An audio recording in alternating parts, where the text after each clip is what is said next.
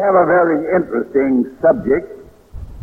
And uh, when we speak of rightly dividing the word of truth, if we do not know the difference between the Lord Jesus Christ as the King of Israel and as the head of the church, which is his body, uh, we need uh, to begin in the primary department of rightly dividing the word of truth. Now we read in Colossians and in Galatians that in the church, the body of Christ, in Christ himself, there is neither Jew nor Gentile. There is no division in the church as to Israel and the nation.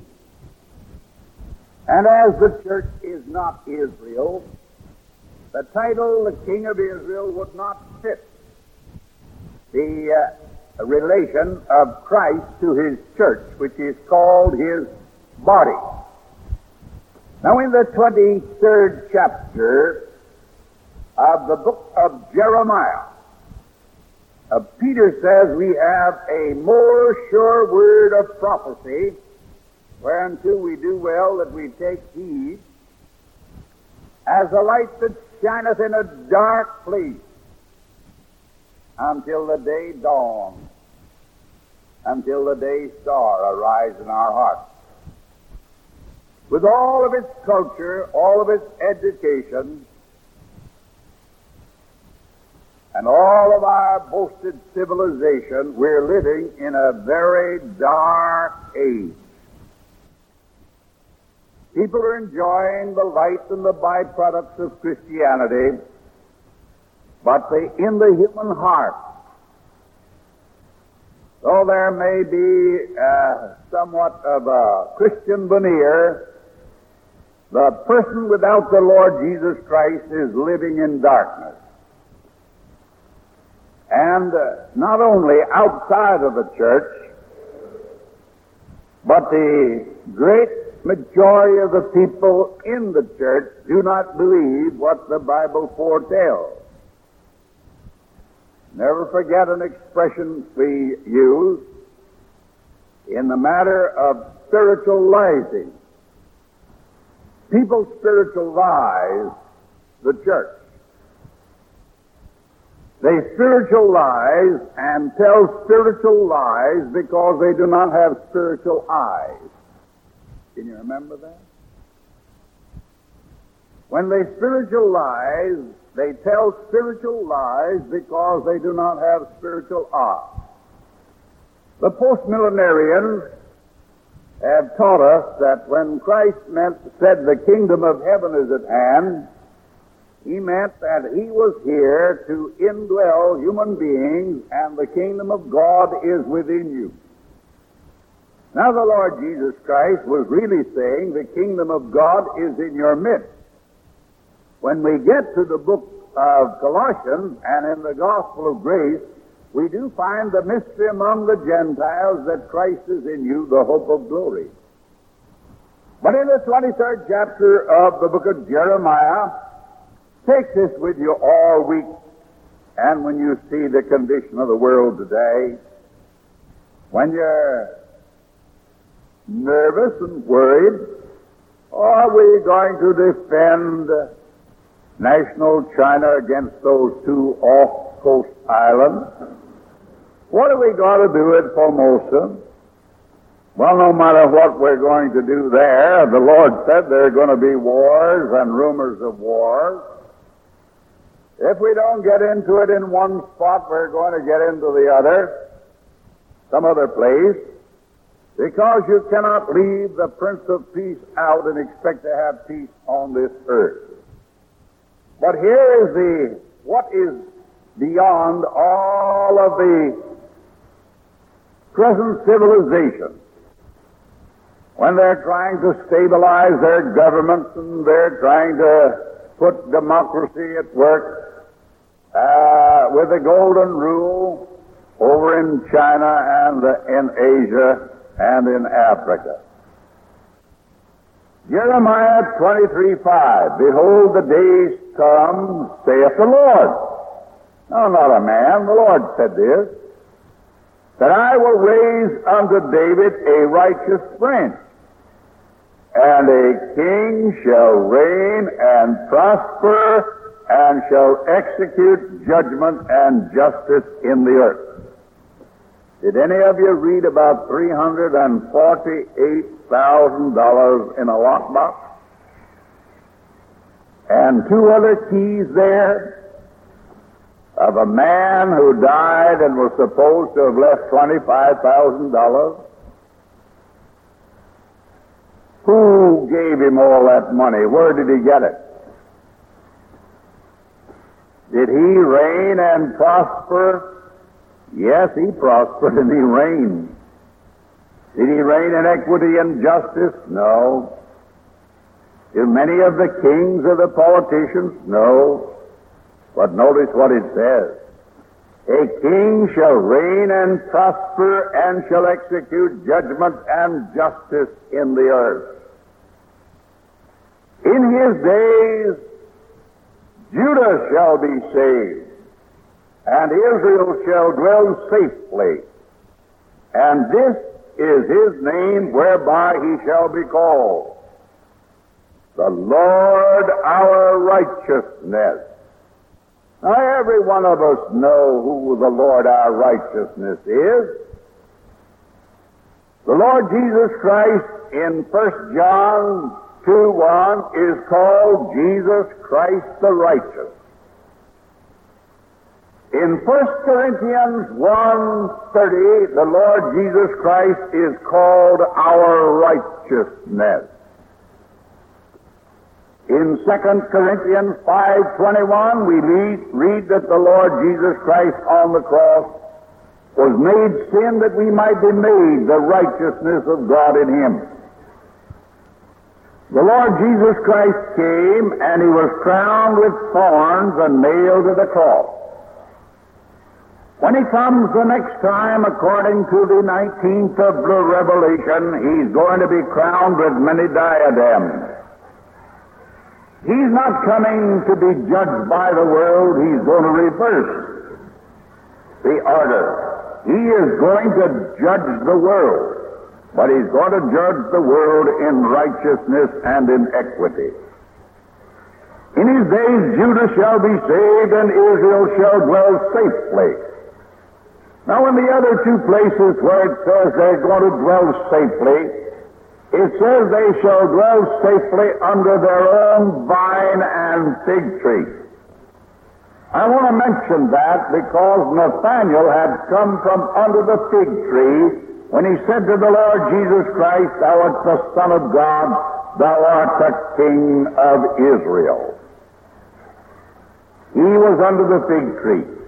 Notice, Judah shall dwell safely, and this is the name whereby he shall be called, the Lord our righteous. Therefore, behold, the days come, saith the Lord, that they shall no more say, The Lord liveth, which brought up the children of Israel out of the land of Egypt. But the Lord liveth, which brought up and which led the seed of the house of Israel out of the north country and from all countries whither I had driven them, and they shall dwell in their own land.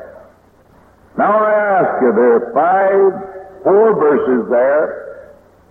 In as simple language as any fact can be stated, and a 12 year old child ought to understand it. And that is that the hope of this world is not a democracy. The hope of this world is a kingdom that shall be set up when the King comes, the Lord our righteousness. When the nation Israel shall be gathered in their own land. And when justice, judgment and justice shall be established in the earth. Now in the 43rd chapter of Isaiah, notice, these are wonderful words in 43, 14, beginning. Thus saith the Lord your Redeemer, the Holy One of Israel. For your sake I have sent to Babylon and have brought down all their nobles and the Chaldeans, whose cry is in the ship. I am the Lord your Holy One, the Creator of Israel your King. Connect this with the closing verses of the first chapter of John, and you have the strongest proof, if you need to have proof, that Jesus Christ was God. Because God is here speaking and said, I am your Creator and your King. In the first chapter of John, the closing verses, Nathanael said to the Lord Jesus Christ, Thou art the Son of God, thou art the King of Israel. Well, you see that God is the King of Israel in the 43rd chapter of Isaiah, and the Lord Jesus Christ is the King of Israel in the first chapter of John. Now notice, Thus saith the Lord, which maketh a way in the sea and a path in the waters, which bringeth forth a chariot and horse, the army and the power. They shall be they shall lie down together. They shall not rise. They are extinct. They are quenched as smoke. I am the Lord your Holy One, the Creator of Israel, your King. Now, about uh, nearly 700 years after this, the Apostle Paul was ready to die. And he wrote two epistles. He said in the last epistle that the Lord would preserve him and had preserved him uh, for his heavenly kingdom. But I want you to notice what he wrote to the uh, Timothy in the sixth chapter of the first epistle of Timothy. In the sixth chapter, notice these words. Keep the 14th verse keep this commandment without spot, unrebukable, until the appearing of our Lord Jesus Christ. Now get that. At first the Apostle Paul thought he was going to live until the Lord came. He said, Our citizenship is in heaven, and we look for the Savior to come, and we are looking for this blessed hope. But at last the Lord told him that he was going to have to die. He had preserved him until he said, I have finished my course. Remember, there are only two men who ever lived on this earth who finished their ministry. One was the Lord Jesus Christ. Right before he went to Calvary, he said, I have finished the work which thou gavest me to do. And when Paul was ready to be offered up, he said, I have finished my course. I have kept the faith. I have fought a good fight. Henceforth there is laid up for me a crown of righteousness, which the Lord the righteous judge will give to me and to all who love his appearing. Now there is a sense in which the mantle of Paul fell upon Timothy.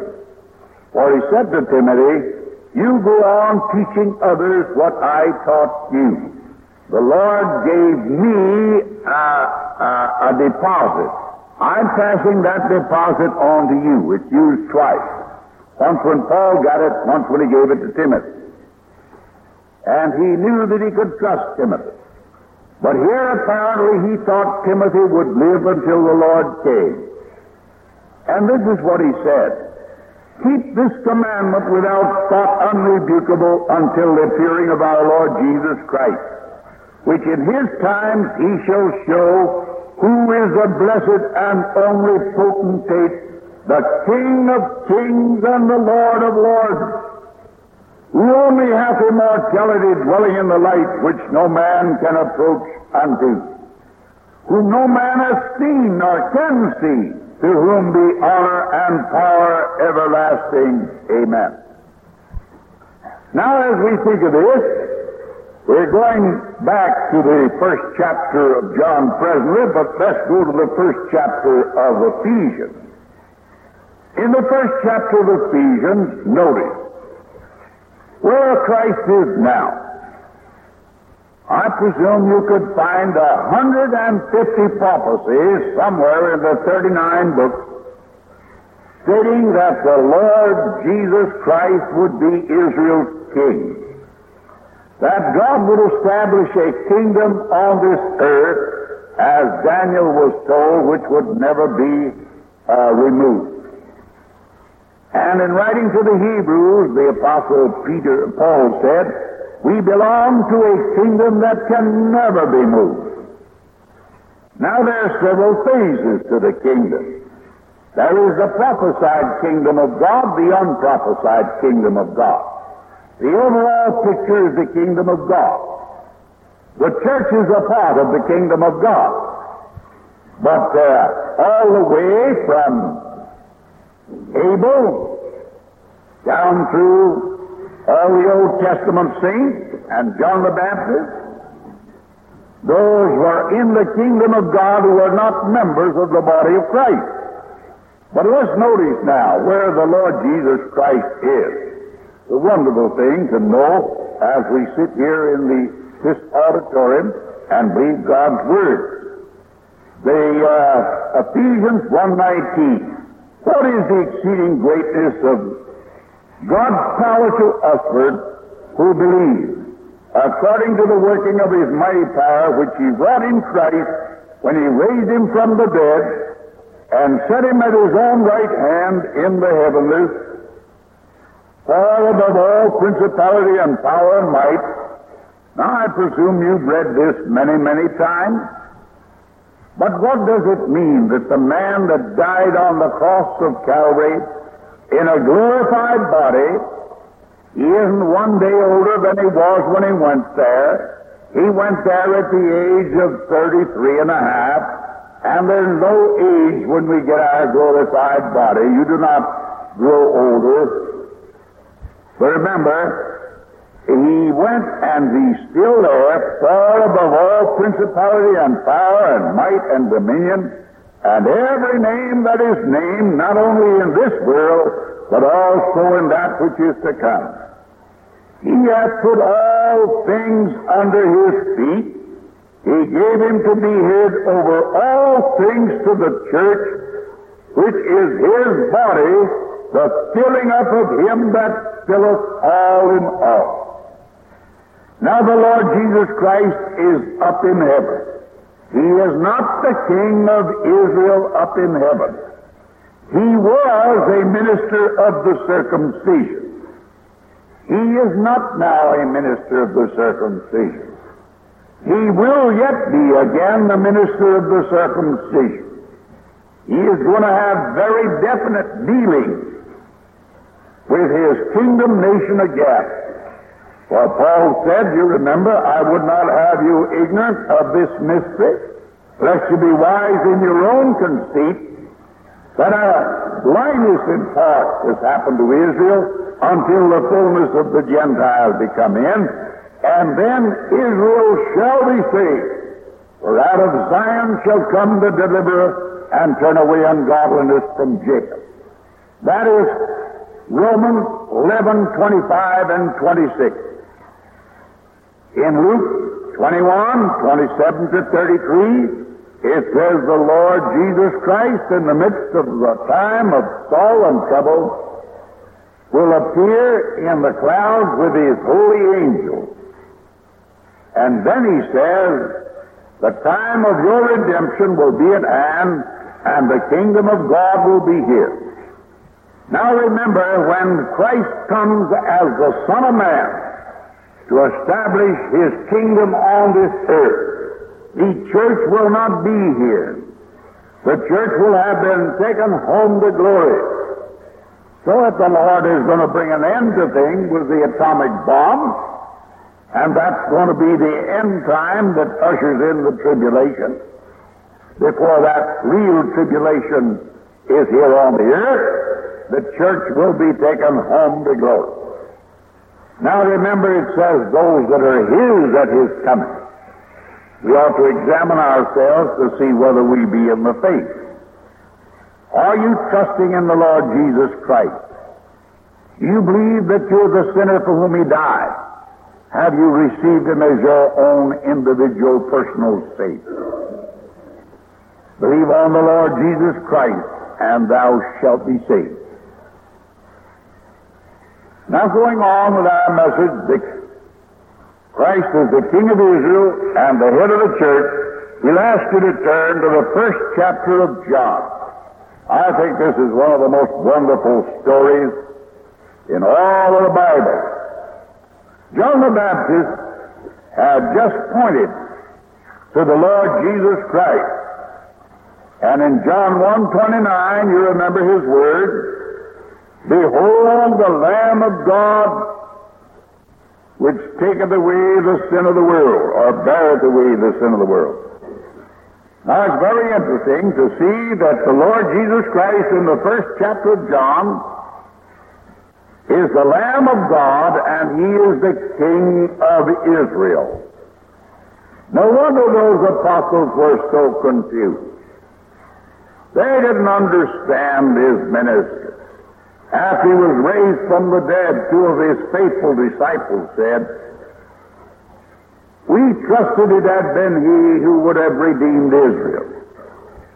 We thought he was going to be a king and a, a lamb at the same time.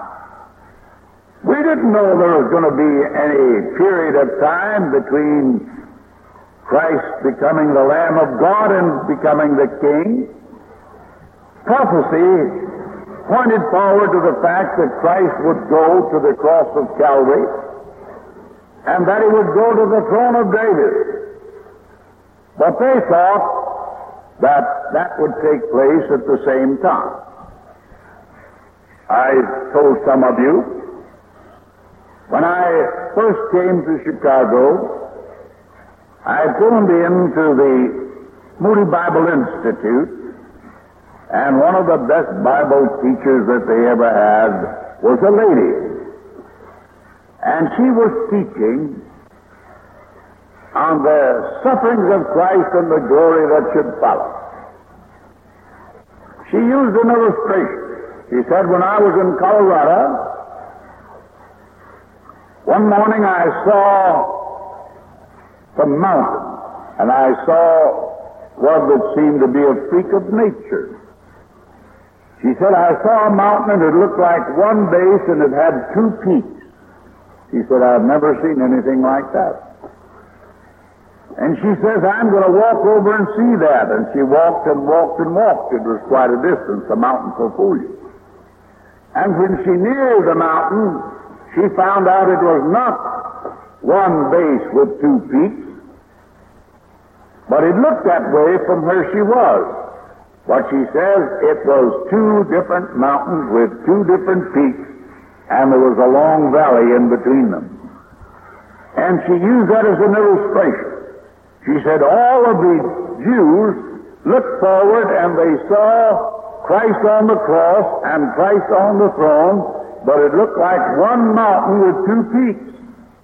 And they did not know until after Paul came and the Lord revealed it to him that there was a long valley or a long period of time in between the Christ as the Lamb of God and as the King on the throne. Now they didn't see that. These uh, people didn't see it right before Christ left the Mount of Olives to go back to heaven. You remember what the twelve apostles said? Lord, wilt thou at this time restore again the kingdom to Israel? They weren't interested about the body of Christ. They weren't interested in being baptized by one Spirit into one body, a joint body, as we learn in Ephesians. They were interested in being delivered from, from the yoke of uh, Caesar. They wanted to be delivered, as David told them, or prophesied delivered from the hands of their enemies, that they might serve God all their lives without fear. And they were looking for Christ as a king. And that's what Peter was preaching in the third chapter of the book of Acts. He says, Repent, and God will send Jesus Christ back again for the restitution of all things spoken by the mouth of all the holy prophets since the world began. In the third chapter of Acts, Peter didn't look up there far above principalities and powers and see the Lord Jesus Christ as the head of the church. Just about a month later, Stephen looked up there and he said, I see the Son of Man standing at the right hand of God. Now remember the 25th chapter of the book of Matthew says when Jesus Christ comes back to this earth, he will be the Son of Man a king. Christ is never called the Son of Man as the head of the church. Paul never used the expression the Son of Man. He never used in speaking concerning the church. He never called Jesus Christ Jesus of Nazareth. For he said in 2 Corinthians 5.16, we will not know him any longer after the flesh. There was the Son of Man standing. That's the reason I believe that James was one of the books, first books written, because there's nothing of the church in the book of James, and in James you read, Behold, the judge standeth at the door. Now then, undoubtedly later on, something happened. The Lord Jesus Christ sat down. You never read him as the, of him as the Son of Man standing as the head of the church. He's always up there sitting on the throne of God as the head of the church. But now notice, in the closing verses of the first chapter of John, and the day following the 43rd verse, the day following, Jesus would go forth into Galilee and find a Philip and saith unto him, Follow me. Now notice, Philip findeth Nathanael and saith unto him, We have found him of whom Moses in the law and the prophets did write, Joseph, Jesus of Nazareth, the son of Joseph. Nathanael, now get it. Nathanael means the same as Jonathan. N-A-T-H-A-N. It's simply the Hebrew word that means a gift, just like someone would give you something. Nathan is gift. Jonathan is Jehovah Nathan. J-O stands for Jehovah. So Jonathan means the gift of God. E-L means Nathaniel means the gift of God. There's no difference between Jonathan and Nathaniel except in Jonathan, God is called Jehovah. In Nathaniel, he's called God. And so, uh, uh, Nathaniel means the gift of God. Now, why is it that God is going to save Israel? He's going to save Israel and put them under their own uh, fig tree because of the gift of God which is without repentance. He said, I'm going to do it for the Father's sake. It's not because they deserve it. When the Lord went down to Egypt and led the children of Israel out of Egypt, he says, I'm not doing it for your sake. I'm doing it because of my friend Abraham. And they did it for Abraham's sake. When the Lord gathers the Jew, do you think the Jew today is worthy? Well, I want to tell you when the Lord saved me, I wasn't worthy. I wasn't saved because I was worthy. I was saved because worthy is the Lamb. And I didn't have any more sense to realize that I couldn't save myself, and I received the Lord Jesus Christ as my Savior. Now, when God saves uh, Israel, because uh, the gift of God is without repentance, He's going to put them under their own vine and fig tree, and they're going to dwell safely in their land. And in Amos 9, 11 to 15, God says, when I put them there, they'll never be plucked up again. They're over there now, but God didn't put them there. They're going to be plucked up again before the Lord comes. God didn't put them over there. They went over there in unbelief, hating the Lord Jesus Christ, as they've always hated. But when the Lord puts them there, they'll never be plucked up again because God is going forth to fight for them as in the day of battle. And they're going to say exactly what Nathaniel said. He said, Thou art the Son of God, thou art the King of Israel. And what will the Lord do for them? We're told in the 26th, 36th chapter of Ezekiel that he's going to take all guile out of Israel. And he said, I will sprinkle them with clean water, and I will cleanse them from all their sins. And I will put them in their own land, and a king shall reign over them. And he's going to do that for because the gift of God is without repentance. And remember what they, he said to them, Behold an Israelite in whom there's no guile. And you know that God says when he puts Israel back in their land, after they look upon him whom they pierced, after the Lord comes, behold, he cometh with the clouds, and every eye shall see him. They that pierced him in all nations shall mourn because of them. God says they can search for sin in Israel, but they'll not find it. And that's true of us today.